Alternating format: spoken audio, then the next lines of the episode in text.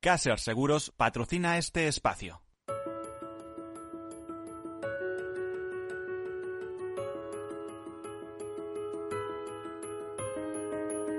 Tercer sector, un espacio para la economía social. Un programa dirigido por Miguel Benito.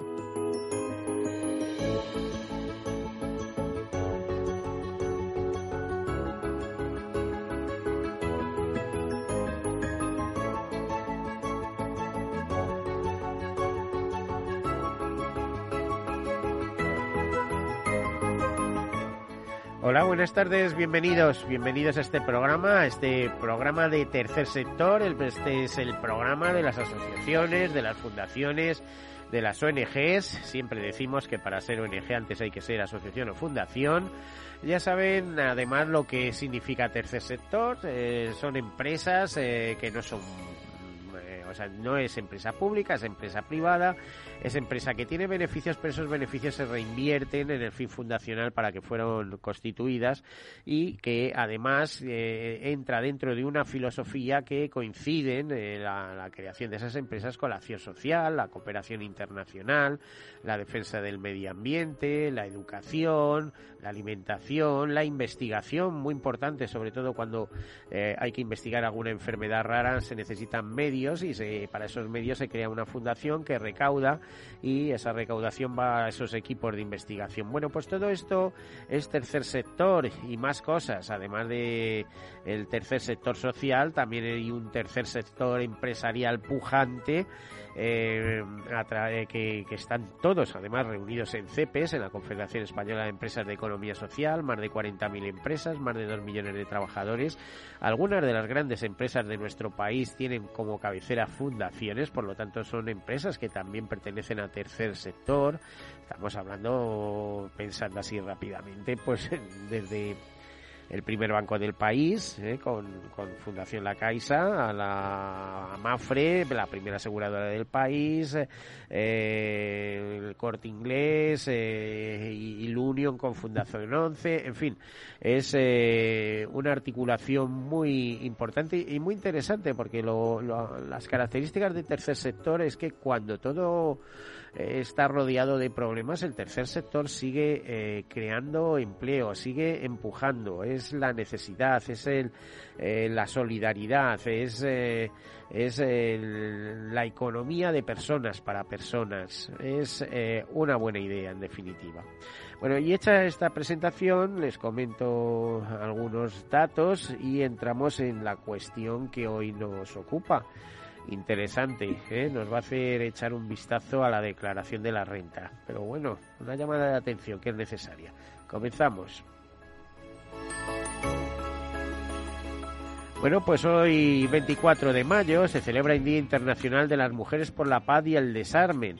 Eh, este eh, día se celebra desde 1982.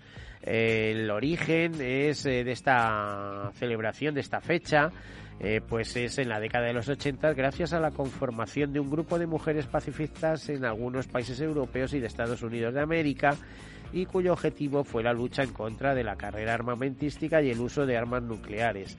Es curioso que hoy se digamos el Día Internacional de las Mujeres por la Paz y el Desarme cuando tenemos una guerra en Europa.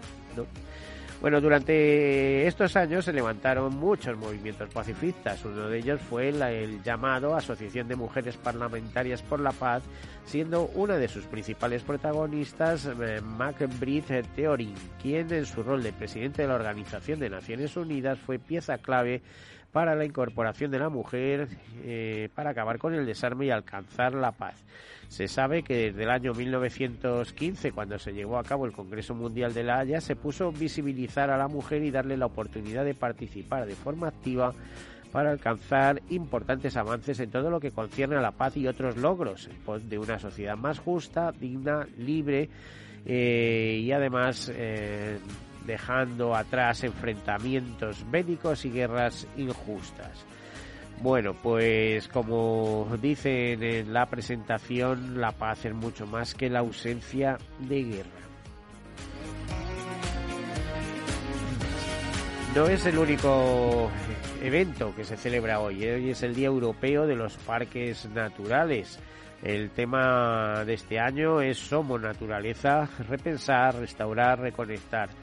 Es eh, para este 24 de mayo, eh, se celebra desde 1909 cuando se declararon en Suecia los primeros parques naturales en Europa. Tenemos que decir que en España tenemos el, dos parques naturales también muy simbólicos, ¿eh?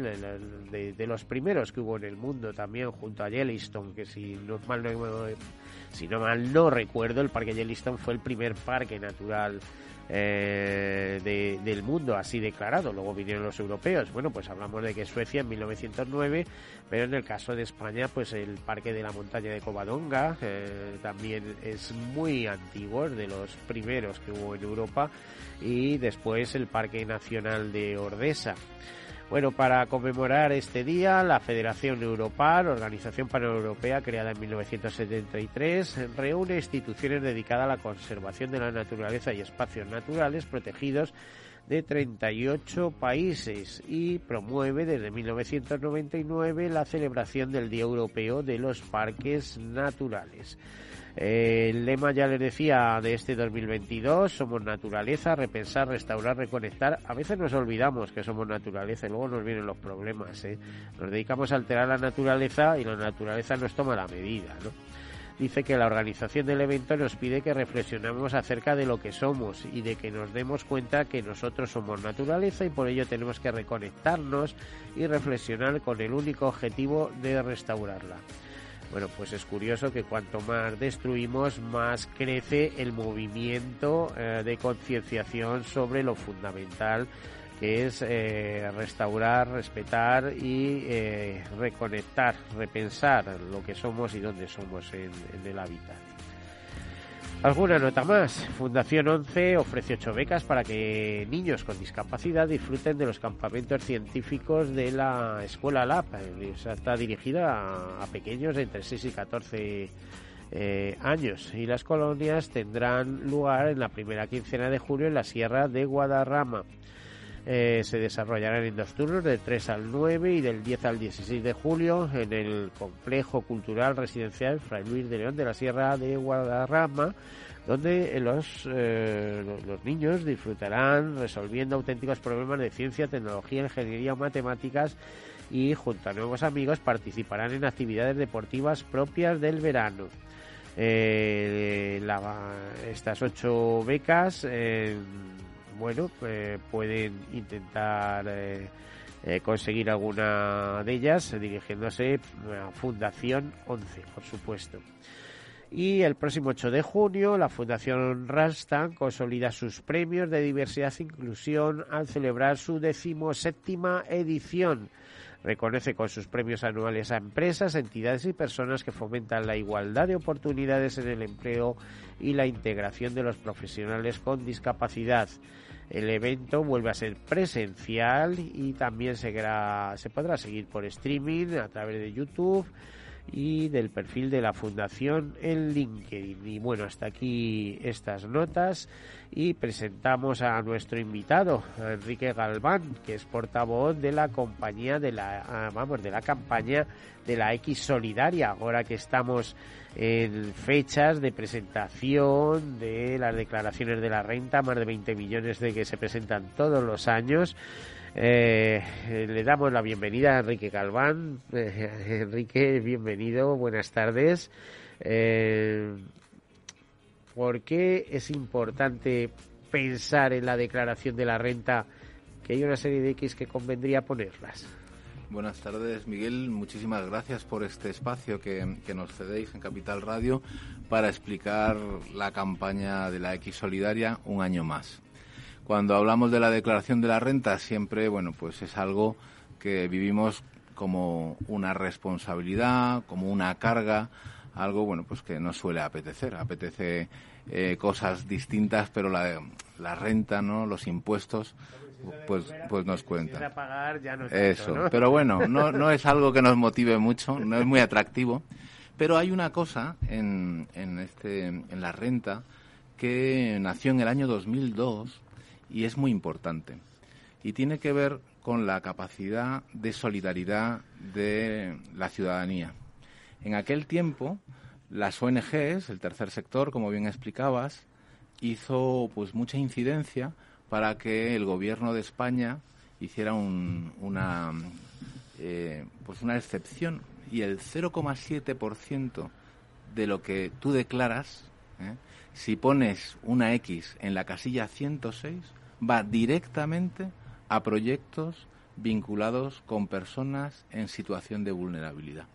Es una política social que se repite todos los años, que es independiente del gobierno que esté en ese momento ejerciendo el poder, que no pueden retirar esa cantidad para dedicarla a otra cosa, y es como una granucha de lo social, que depende solo de un pequeño gesto, y es que las personas que tenemos la obligación de declarar ese año en la renta, busquemos la casilla 106 y la marquemos. Y sabemos que esa pequeña cantidad va a sumarse a muchas cantidades, más de 11 millones de personas todos los años lo hacen, de tal manera que, por ejemplo, el año pasado tuvimos 386 millones dedicados exclusivamente, directamente, a colectivos vulnerables.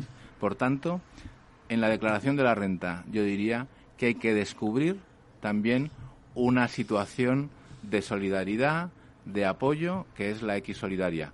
Y nuestra campaña es decir a todas las personas que tienen esa obligación que lo, lo normal es marcar la X, porque no te cuesta nada y ayudas a muchísimas personas.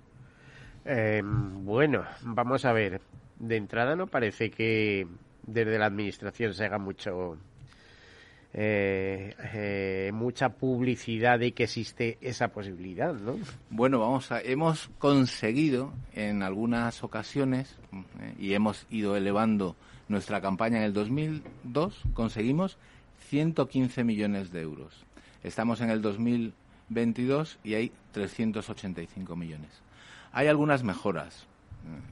La radio pública, la televisión han incorporado algunas cuñas, también lo que es el Ministerio de Hacienda eh, ha mejorado algunos dispositivos para que sea más visible la X, pero podríamos decir todavía que, como dice la, la, Catedral de Palencia, creo que es, que le llaman la Bella Desconocida, ¿no?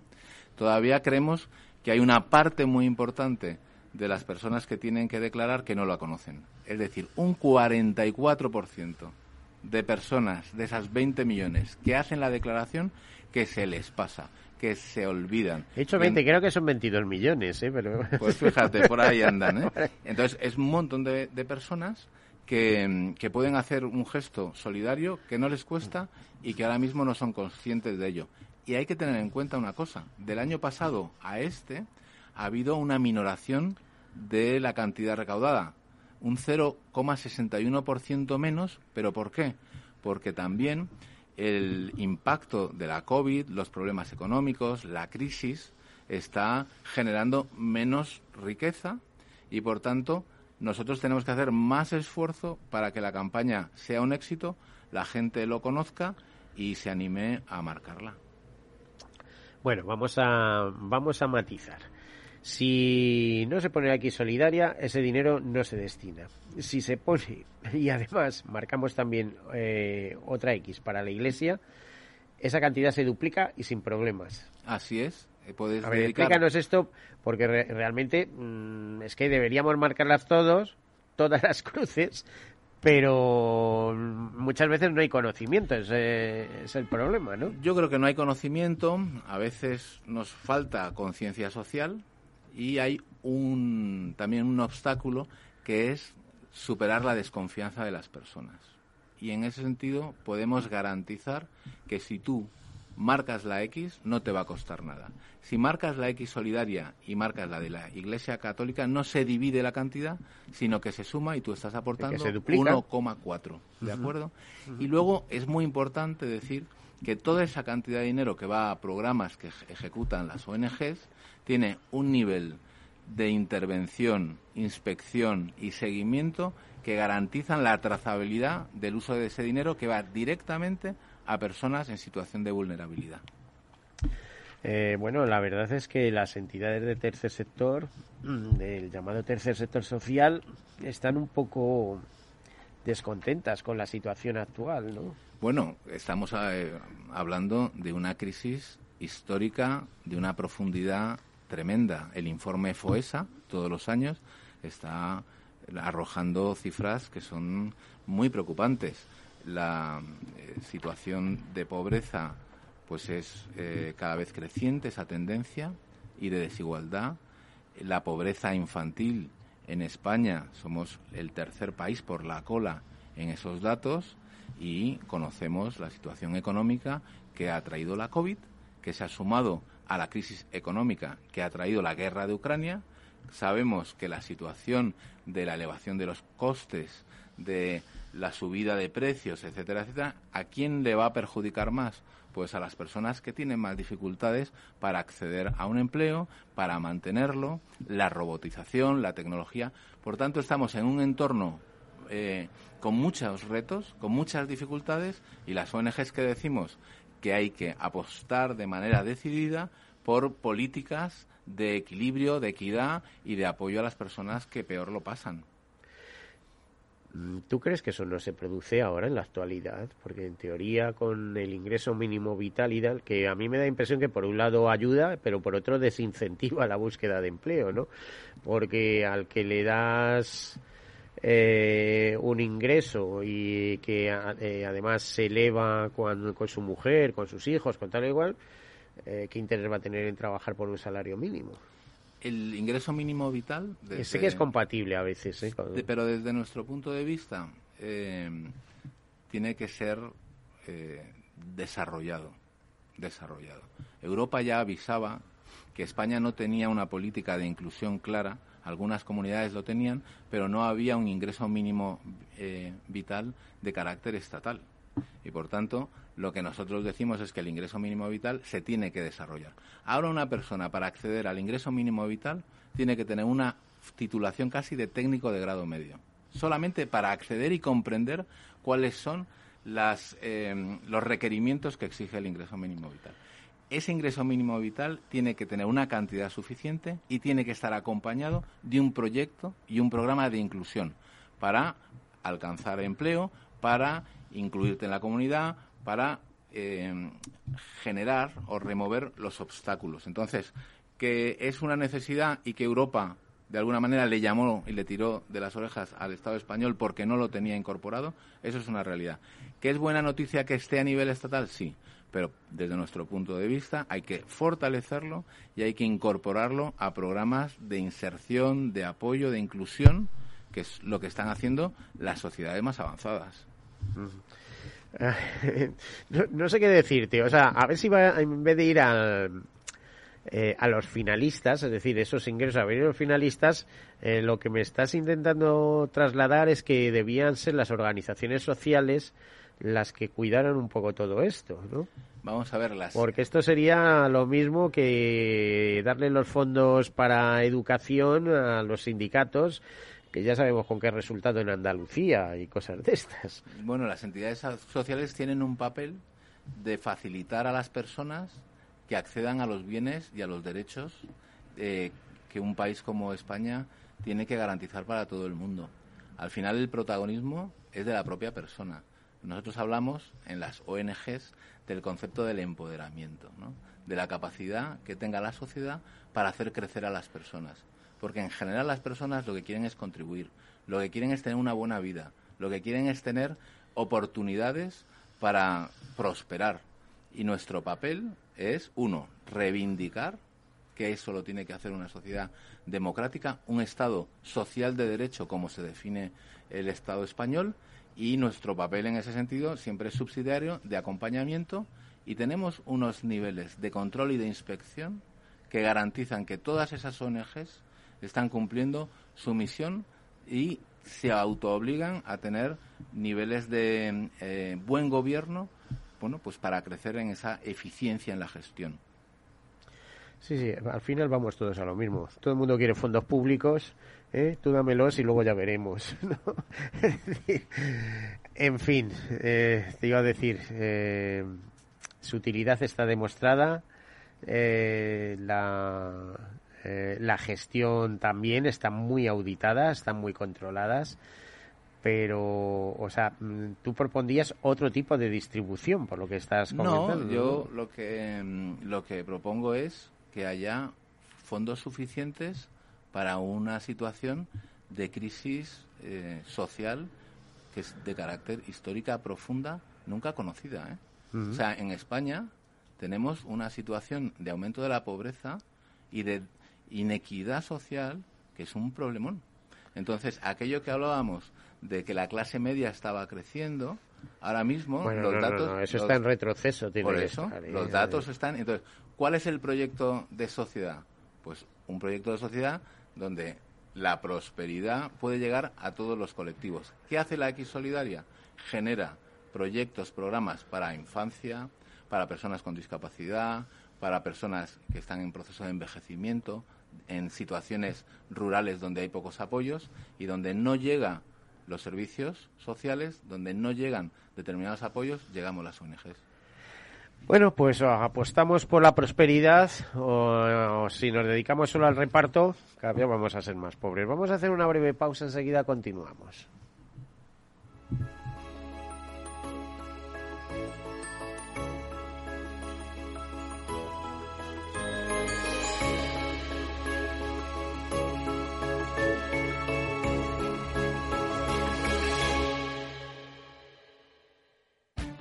Esto te estás perdiendo si no escuchas a Rocío Arbiza en Mercado Abierto. Albert Triola, consejero delegado de Oracle. Yo suelo decir que la digitalización es el plan de pensiones de las compañías y las empresas, con lo cual eso va a llevar a que las compañías van a comprar más software. Mercado Abierto con Rocío Arbiza. Los robots escuchamos Capital Radio. Es la radio más innovadora. Oímos a Saragot con Luis Vicente Muñoz. Ahí le has dado. Esto es Capital Radio. Di que nos escuchas. ¿Quieres conocer lo que mueve a los líderes globales? ¿Lo que les apasiona? ¿Lo que les asusta? ¿Lo que aprenden cada día? Te los traemos cada semana a Capital Radio. Soy Raúl Castro y todos los jueves a las 10 de la noche puedes escucharnos en Líderes Globales, aquí en Capital Radio.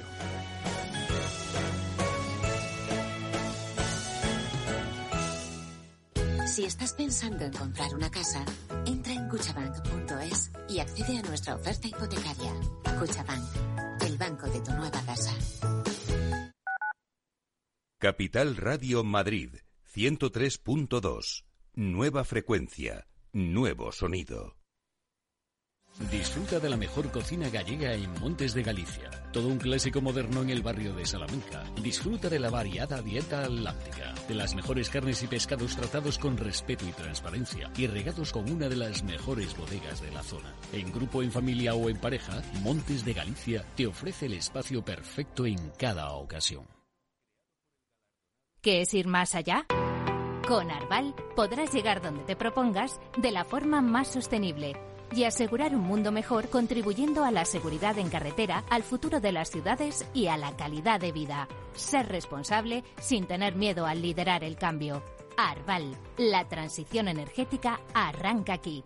Más información en arval.es.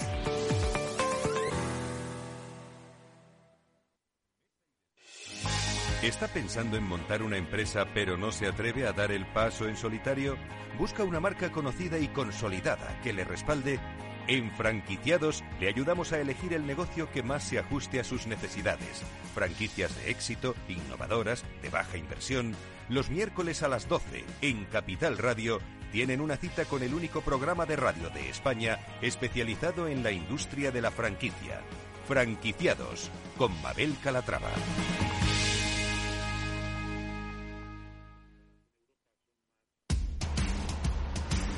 No pierdas detalle de todo lo que afecta a tus inversiones y a tu bolsillo. Toda la información en Mercado Abierto con Rocío Arbiza, de 4 a 7 de la tarde en Capital Radio. Capital Radio, la genuina radio económica.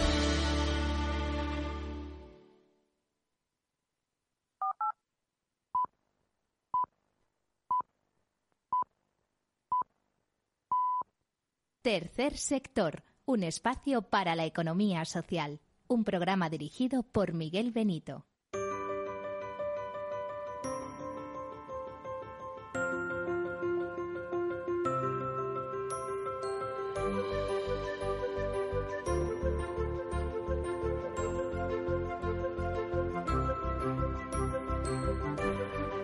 Bueno, pues aquí continuamos en, eh, en, entretenida conversación, diríamos, con Enrique Galván, portavoz de la campaña de la X Solidaria. Eh, una muy buena idea, ya nos estaba contando de que desde el año 2002 esa X Solidaria en la casilla 106, cuando la marcamos, supone que hay una cantidad, ahora nos eh, repite el porcentaje, que va destinada a, eh, al tercer sector, a las ONGs. Y además eh, hacíamos incidencias, porque esto sí que también hemos visto campañas de la Iglesia diciendo marquen la X de la Iglesia. Es decir, no tiene ningún coste ni una cosa ni otra y sin embargo pues van a esas organizaciones eh, sociales, eh, unas eh, seculares, otras eh, eclesiásticas que o, o, católicas o cristianas, digamos, que ayudan a, a, solucionar muchos temas de particulares, porque desde luego en este país hay un problema social de muchísimo calado y eh, yo antes apuntaba como periodista económico que aquí todo o creamos riqueza o poco vamos a tener que repartir. Y yo creo que el primer principio es crear riqueza. Pero bueno es que el tema de X solidaria no nos cuesta ningún, eh, no nos cuesta nada no no cuesta nada es una mm, cantidad que asegura que es un porcentaje además. Es el 0,7 ¿no? de, de tu de tu declaración de la renta eh, te salga a devolver o tengas que pagar ese 0,7, eh, como decíamos, se tiene que dedicar a los programas de la X Solidaria. Y son programas que están muy centrados en la parte más vulnerable de la, de la sociedad. Es verdad que para enriquecer eh, una sociedad, para que eh, pueda prosperar, para que pueda haber equidad, políticas sociales, lo que tenemos es que mm, elevar la, los derechos, la capacidad de contribución de todas esas personas que están en una situación de vulnerabilidad.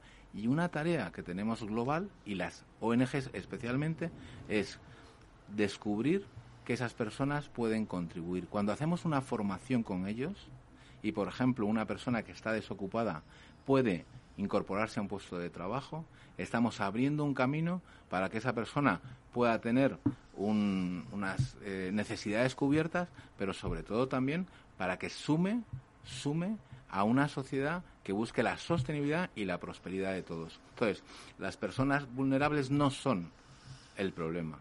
El problema es un sistema que a lo mejor todavía no hemos descubierto qué palancas tenemos que tocar para que todos tengamos los derechos y las obligaciones para hacer una sociedad donde se pueda convivir, donde se pueda vivir bien y que sea más democrática. Y ese es un papel que tenemos las, las ONGs. Y la X Solidaria es una herramienta que en su momento conseguimos desde la reivindicación, que al principio era el 0,5%, luego conseguimos que fuera el 0,7% y nos encantaría, por lo menos, llegar a un 1. ¿Qué menos que un 1 de esa cantidad para este tipo de proyectos que, como digo, son proyectos de red final, es de espacio eh, para atender, pues ahora mismo en, la crisis de la invasión de Ucrania, las personas ucranianas que llegan a España, muchas de ellas son atendidas por los proyectos que hacen ONGs españolas, como pueden ser ACEN o, u otras, o Cruz Roja,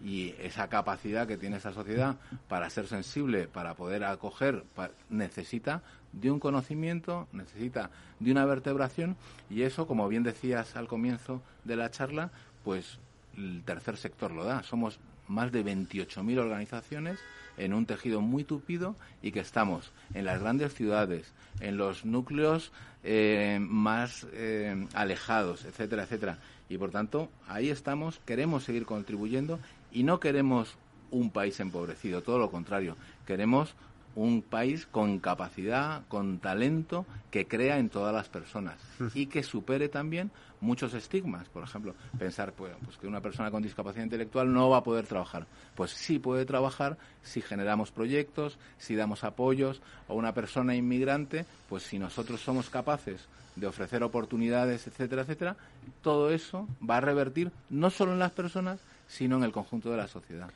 ¿Qué problema existe en nuestro país que no casa la demanda con la oferta? Porque eh, tenemos un buen nivel de universitarios, pero que muchos de ellos no consiguen encontrar un trabajo a la altura de sus expectativas, digamos. Claro, ahí yo creo que hay un, un desacople grande entre nuestros sistemas e itinerarios formativos que están fundamentalmente eh, diseñados en el siglo XX con las necesidades y realidades del siglo XXI.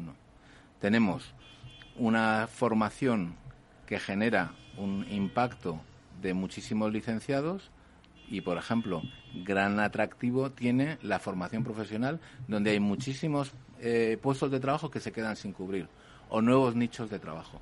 Y ahí, en nuestro ámbito, una de las preocupaciones que tenemos es en superar la brecha digital y dar formación y capacitar en un nuevo modelo económico que ha cambiado profundamente y ha cambiado para toda la sociedad y especialmente para las personas más vulnerables. Entonces, ¿qué te diría?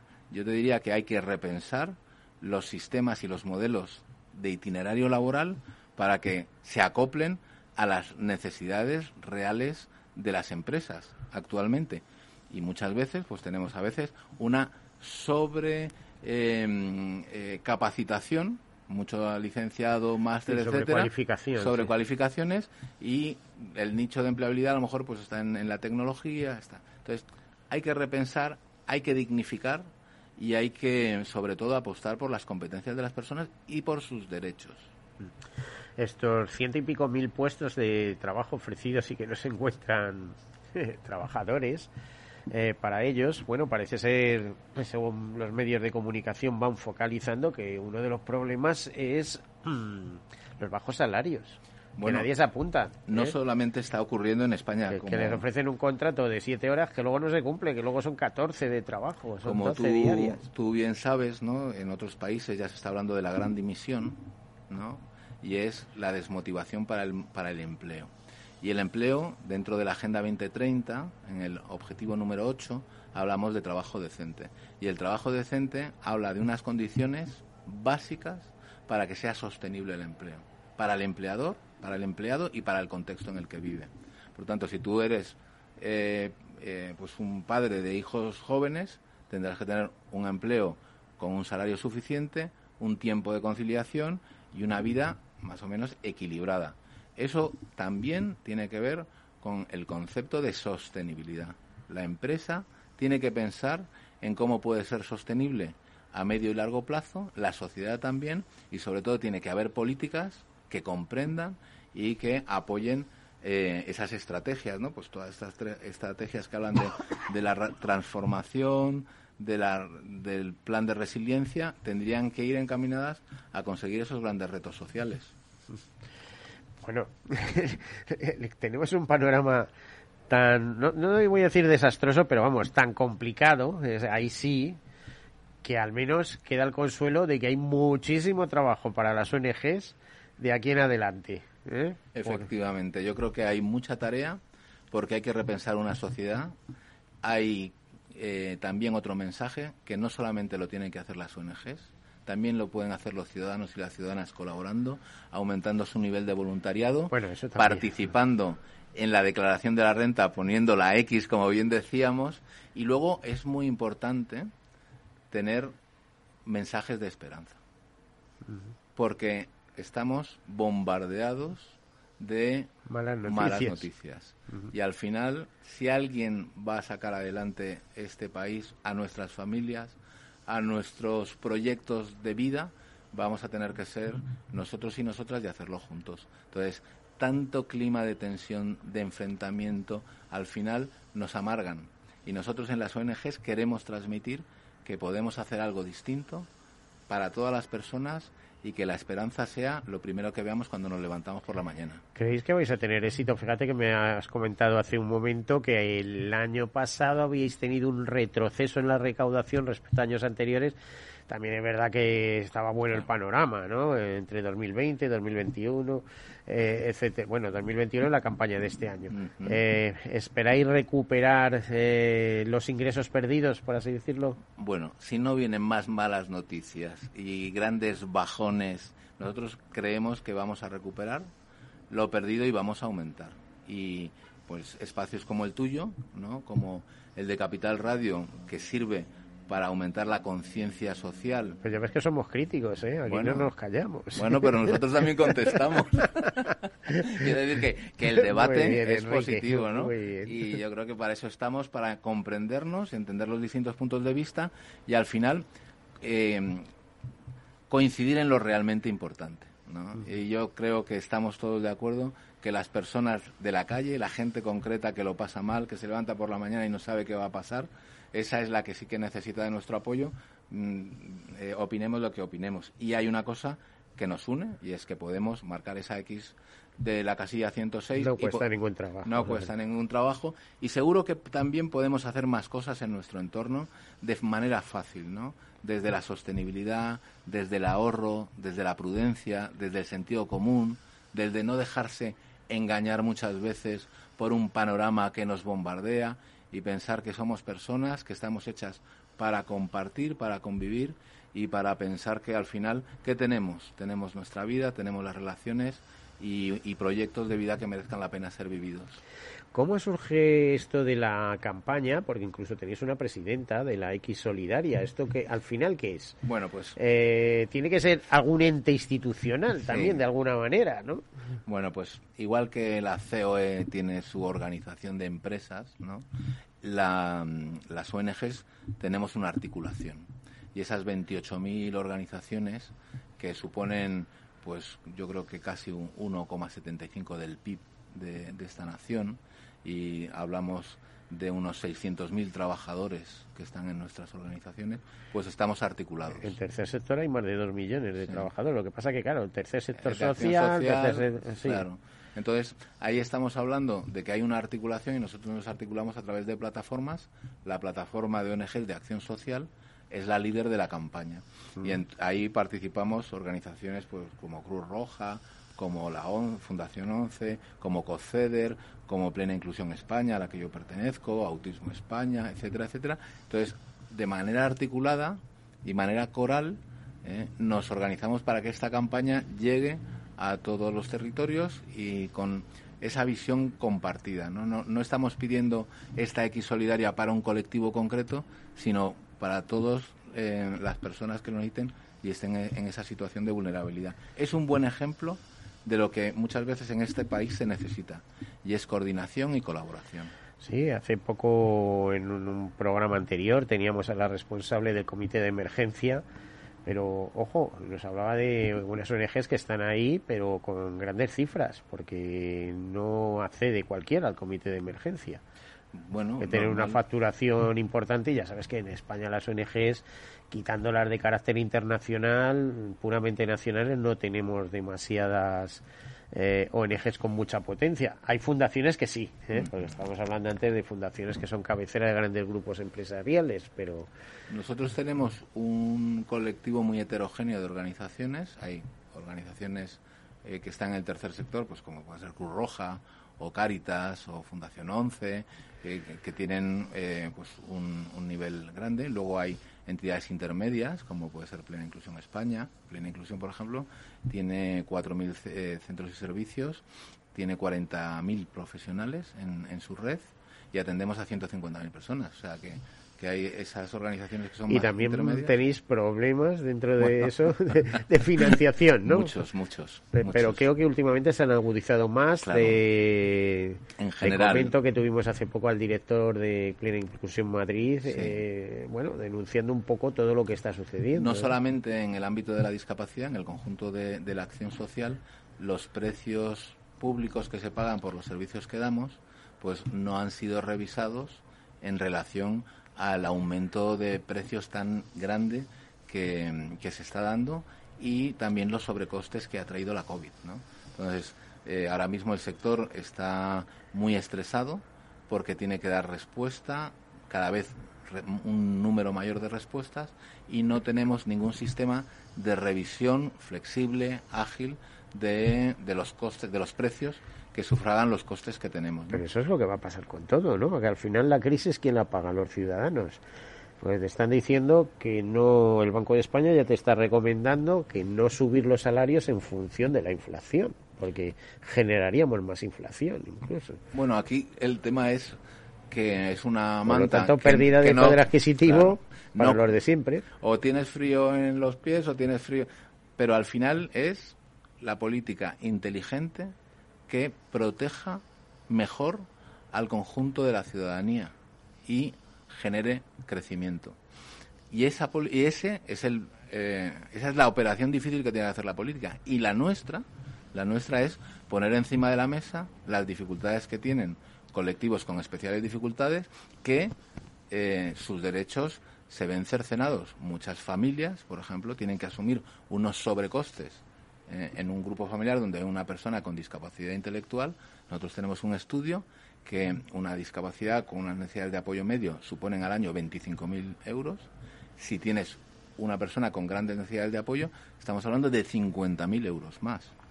¿eh? Todas esas eh, situaciones tienen que tener un especial tratamiento.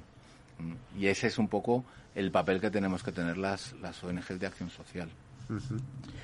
En ese tipo tú eres experto en, en plena inclusión, como aquel que dice, eh, todo apunta a, a problemas de financiación por todas partes, vamos. Bueno, nos eh, estamos en una situación de crisis económica de carácter global y de emergencia social. Y eso es una realidad que nos preocupa muchísimo, porque el impacto de todo lo que estamos viviendo, tú sabes bien que no es un impacto eh, en el presente, es un impacto en el presente y que va a tener un, un declinado durante muchos años.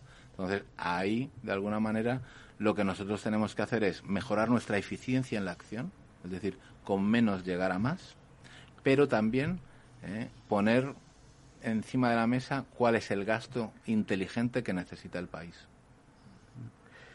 Es complicado porque necesitáis mucho especialista eh, y los especialistas y los mejores especialistas tienen un precio. ¿eh? Pueden hacer una labor de voluntariado, que de hecho la hacen en muchísimos casos, pero eh, sus minutas hay que pagarlas y sus salarios también. Bueno, eh, tú comentabas, ¿no? La investigación es fundamental porque hay muchas cosas que la este país está de pena, la investigación, como sabemos, eh, que- está infradotada hasta decir basta, ¿no? La investigación es necesaria porque prevé eh, muchos eh, elementos, por ejemplo, pues, que puedan generar discapacidad u, u otras eh, vulnerabilidades.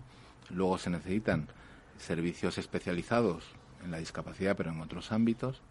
Pero ahí la digamos que la ecuación sería que hay muchas cosas que no cuestan dinero y que podemos mejorar con cambios sociales de actitud, de mejorar, eh, por ejemplo, la eficiencia de las ciudades, mejorar con la tecnología los apoyos. Es decir, que también tenemos palancas que nos tienen que hacer movilizarnos, porque si no, eh, lo que puede surgir en esta situación de tanta incertidumbre, miedo y, y dificultades económicas es que nos paralicemos.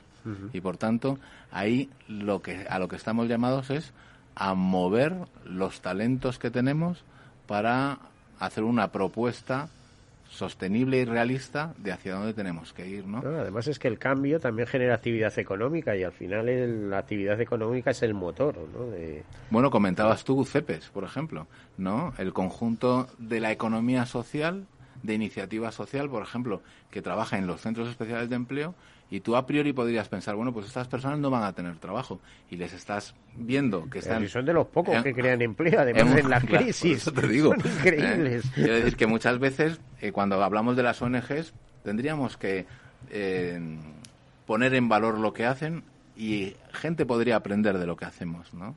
Eh, por, por poner un ejemplo, nosotros en, en plena inclusión hay centros especiales de empleo que son grandes compañías que tienen sistemas de calidad de los mejores y que emplean a 2.000, 3.000 personas y son perfectamente sostenibles en momentos de crisis. Y nosotros, en el ámbito de la, de la COVID, no hemos cerrado ni un servicio. Y hemos estado ahí. Entonces, esto es un poco decir, es difícil, estamos en una situación complicada, pero tenemos eh, el talento, la capacidad, la creencia de que lo vamos a hacer y lo tenemos que hacer juntos y para eso la X solidaria es fundamental. Si todo el mundo marcara la X, estaríamos en 631 millones. ese es nuestro objetivo. Miguel. Te iba a decir, Enrique, eh, que este programa nació en 2014 mm, partiendo de las experiencias que yo tenía en el mundo asegurador. Y de ella nos ha estado hablando hace un minuto en el anterior programa, en el programa Todos Seguros, como, eh, y habrás oído hablar de ellas, por supuesto, eh, DKV en el año 2002 lanza eh, DKV Integralia. Entonces, en esa fundación para empleos eh, eh, de personas con diversidad funcional, porque que yo tuve eh, el privilegio de conocerla en el minuto uno de, de, la creación de la Constitución. En, eh, estaban en Barcelona, la primera sede que tuvieron, muy cerca del aeropuerto del Prat.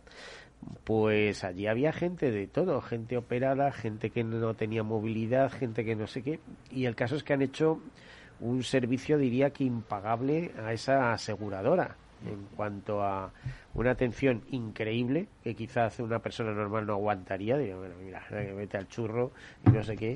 Eh, y en cambio, eh, esta gente, eh, bueno, tanto en captación de pólizas como en aclaración de temas, etcétera, etcétera. Los conozco. Las conoces, Los conozco y... Por eso te iba a decir que incorporar el valor, Cristina, que es su directora, siempre habla de la importancia de de incorporar eh, la discapacidad en, la empresa, ¿no? del, valor de incorporar eso. yo creo que ese es un tema eh, crítico y nosotros lo, lo vemos en muchos ámbitos. ¿no? En plena inclusión, por ejemplo, hicimos en el 2012 las primeras adaptaciones para que pudieran ir a oposiciones personas con discapacidad intelectual, que hasta entonces no podían. Y cuando se incorporaban a los equipos, los responsables de los equipos decían es que el equipo cambia. Cambia cuando toma conciencia de que la realidad es mucho más diversa, que hay personas que nos dan una lección porque son capaces de superar muchos obstáculos partiendo de situaciones de, de mucha mayor eh, problemática a priori y que nos dicen que, es posible. ¿no?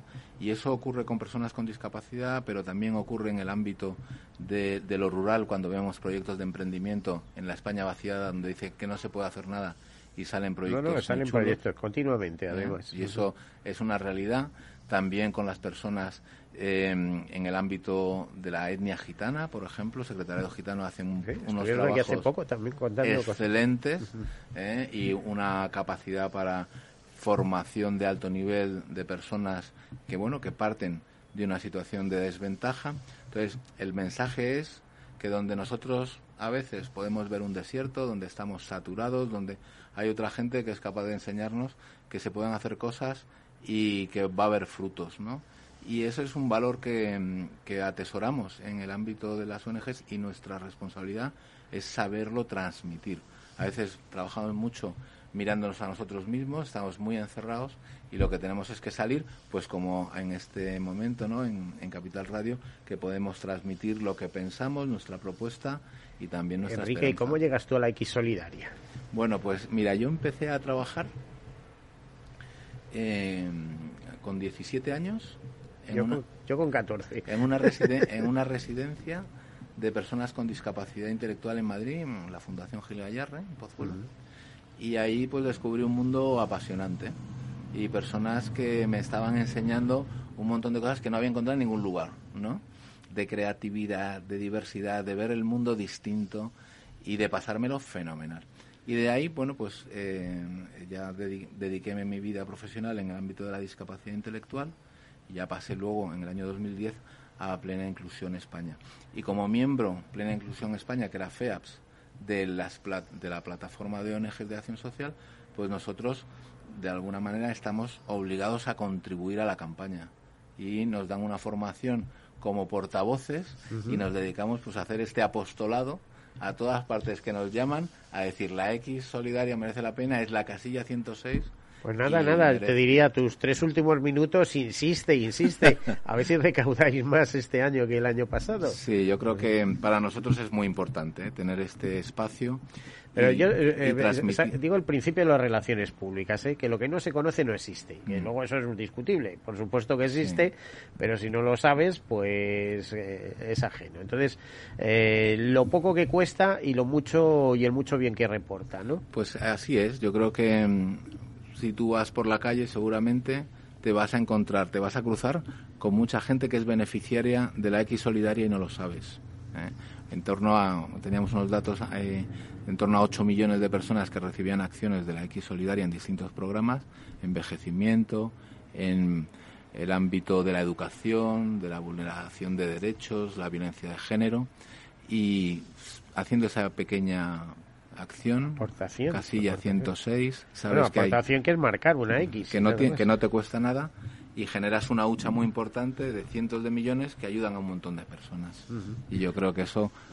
Luego, ¿cómo se distribuye esa, esa hucha? Pues sale una convocatoria de carácter eh, de concurrencia competitiva y que el, el Estado reparte el 20% a proyectos estatales y el, eh, y el 80% a proyectos autonómicos y las ONGs nos presentamos proyectos, nos valoran los proyectos y en función de la puntuación que sacamos nos financian el proyecto.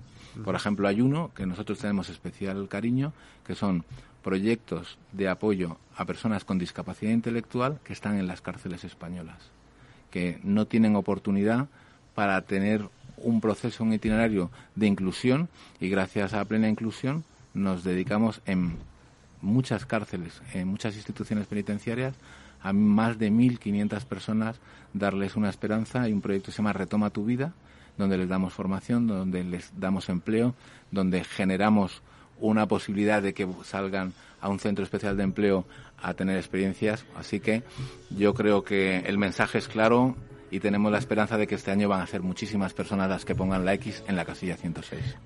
Pues muchísimas gracias, Enrique Galván, portavoz y bien entrenado de la campaña de la X Solidaria. Que tengáis mucha suerte a todos ustedes. Si nos han escuchado, ya ven que no cuesta ningún trabajo marcar la X Solidaria.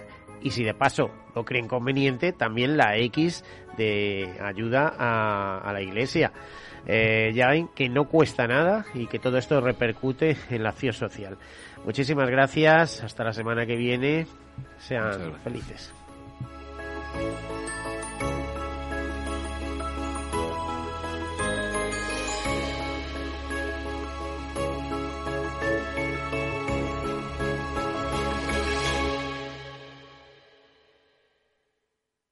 Caser Seguros ha patrocinado este espacio. Capital Radio Madrid 103.2. Nueva frecuencia, nuevo sonido. Si mantienes la cabeza en su sitio, cuando a tu alrededor todos la pierden, si crees en ti mismo cuando otros dudan, el mundo del trading es tuyo. Trading 24 horas, un sinfín de oportunidades. Cuando ves la oportunidad, IG. Todas las operaciones conllevan riesgo. 76% de las cuentas de inversores minoristas pierden dinero en la negociación de CFD con este proveedor. Debe considerar si comprende el funcionamiento de los CFD y si puede permitirse asumir un riesgo elevado de perder su dinero. Esto te estás perdiendo si no escuchas a Rocío Arbiza en Mercado Abierto. Alberto Roldán, director de inversiones de Metagestión. La revisión a la baja del crecimiento en España no ha sido gratuita ni lo va a ser. Eh, y además es una economía que va a decrecer en términos reales durante un periodo de tiempo muy largo y eso va a dañar mucho los, los, pilares de crecimiento de la economía española porque además queremos que no se están tomando ni las mejores decisiones de inversión en un país que, que, sigue teniendo una muy fuerte presión fiscal, con un fuerte déficit público. La deuda sobre PIB en España se va a mantener por encima del 110% en los próximos cinco años. Y no hay nada que remedie eso. Nada va a cambiar. Con estas condicionantes no podemos estar invertidos en bancos es que somos muy contrarian a la gente que ahora defiende a capa y espada que los primeros 100 puntos básicos de subida en tipos de interés se lo llevan los bancos en vena. Eh, a mí es que me parece un discurso de yonki. Mercado Abierto con Rocío Arbiza.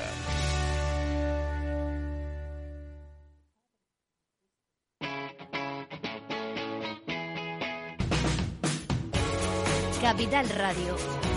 Despierta la economía.